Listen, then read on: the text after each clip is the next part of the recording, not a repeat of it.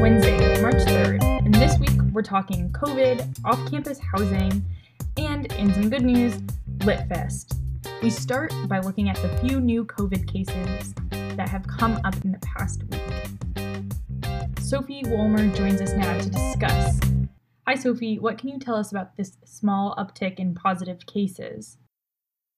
Sure, yeah. Thanks for having me back, Olivia. Um, so across the nation, really, a bunch of flagship universities like the University of Maryland, University of Virginia, Providence College, they've all tracked these alarming spikes in the number of viral on campus cases. And honestly, Amherst isn't any different. And so we've seen that there's been a spike in the second week of the spring semester. Uh, 19 students were in quarantine, four were in isolation at any one time this past week. We've also had five staff cases. So, really, this has just been the student body has been flooded with emails after emails from Chief of Police John Carter.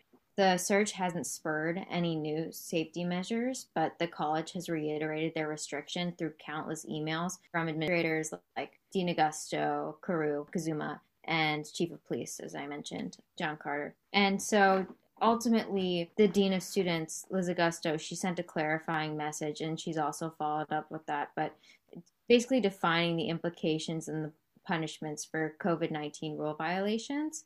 Um, and her rubric outlined various policies and tried to create more transparency about why or how you may be dismissed from campus if you break a rule. And so, in general, I would say that students are really torn because some feel that the administration isn't being transparent. And so, in general, students are struggling because they don't know if the administration is really doing a great job of balancing surveillance and trust. I spoke to Annika Parler, who is a freshman, for instance, and she believes that they should be loosening restrictions because it's not fair that new students who are unfamiliar with the COVID lifestyle are trying to navigate this new environment along with other students who are used to the COVID restrictions. So Another student I talked to, Heron Tong, uh, 23, he's also torn. He's a CA. He believes that the administration student relationship is really t- dynamic and ever evolving, and that at times the administration is going to be tilting towards surveillance, but at other times they want to be uh,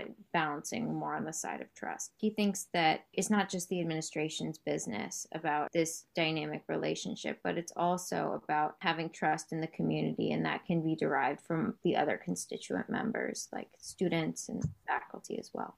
One thing that I think stood out to me and a lot of students, and certainly the administration, was the high number of contacts that had been traced back to those two positive cases 23, I believe. I am just wondering if that number raised certain alarm or there were specific measures put in place surrounding those those high numbers of contact tracing and how that has had consequences across the campus more broadly? Yeah, I think there was definitely widespread shock when the email came in. Um, we saw that there was a total of 23 close contacts. Um, and so Chief Carter, he said that all of those individuals were moved to quarantine house housing at the roadway Inn in Hadley immediately. Um, and he, he really implored students in his email to exercise consci- conscientiousness and personal responsibility as they're continuing to live on campus.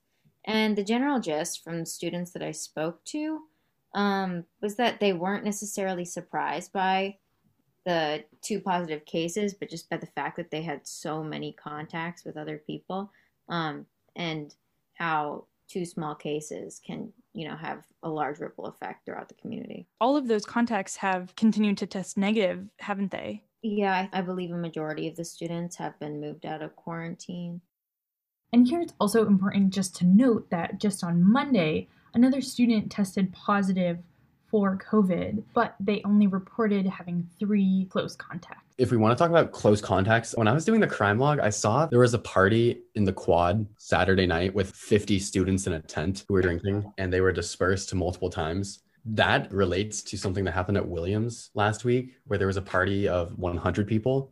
They've all been asked to leave campus and their quarantine period their phase two quarantine period was extended to two weeks. So, as we've seen COVID rise on campus ever so slightly, we've also seen most of our COVID cases that Amherst has reported have come from off campus students living in the area and being tested by the college. I believe this week you've done some reporting about students who are living off campus in the area and what that's like. Could you tell me a little bit more about that story and who you talked to? We had a great article written this week by Tana Delalio, who is one of our new and up and coming staff writers for the student. She interviewed a series of first years and sophomores who are now living just around the Amherst College area. Basically, what's happened in the past few months is that the first years and sophomores who returned to campus last fall left feeling unimpressed at the end of, of the semester, especially because of all the restrictions and protocols to follow, the testing regimen. And I think they mentioned that there was a bit of stress just living on campus. Anyway, Police Chief John Carter has identified about 70 students who opted to not arrive back on campus, but instead live just around campus in the area. And most of those 70 students are, are sophomores and first years, and many of them are athletes. Those students are tested once weekly by the college. It's free of charge. And in the past few weeks, they've noted feeling a bit more stressed because as the cases have spiked in the Amherst area, they have faced those cases head on. A number of them have tested positive for COVID, and off campus students currently have a much higher COVID case positivity rate than on campus students. I understand that a number of these students are also working jobs in the Amherst area since they are able to to move more freely. So how is that experience for them as they do have increased exposure to the virus interfacing with people? Many of the students who are living off campus also have to work one or two jobs just to support themselves living off campus. One of the students that Tana interviewed is named Leah Fulp, and she's currently working at Domino's and Insomnia Cookies in Amherst. Two weeks after the UMass case spike, she experienced firsthand actually the repercussions of those case counts when one of her coworkers actually tested positive. I think the way that students living off campus rationalize living off campus is that it gives them a greater amount of freedom and independence that they might not have had while living on campus the previous semester. So even though they acknowledge that living off campus gives them a higher risk of contracting COVID. They're saying that it's okay because they're able to do things that on campus students are not.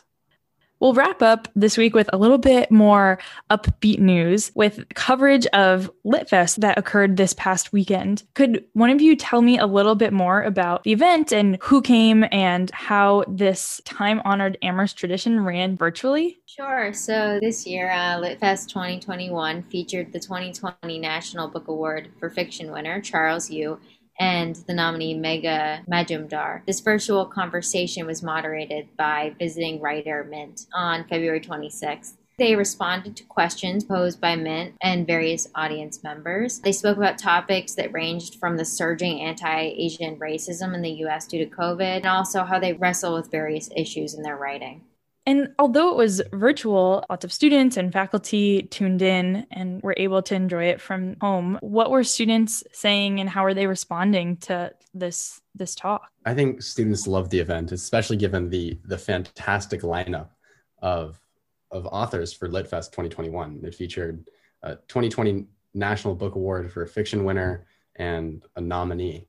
And that's incredible. Students described it as a phenomenal event. Meisha Ahmed, who's in the class of 2022, and I'll quote, said, I thought that it was just a rare spectacle in terms of these individuals, these writers, these works that you probably wouldn't expect to reach you, to reach out to a wide audience, and the fact that Amherst decided to feature them and show their stories.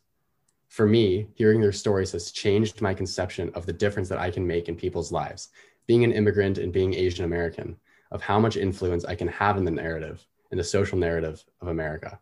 Wow, that's a really moving and an amazing quote and it's powerful to think that that literature can have that impact on people. Well, thank you guys as always for your reporting, your editing and for joining me on this podcast. Anytime. Thank you. Of course. Thanks guys. And thank you for listening to this episode of The Student Sums It Up we will be back in your ears and back in your inbox next Wednesday. Until then, have a great week and keep reading the student. Bye bye.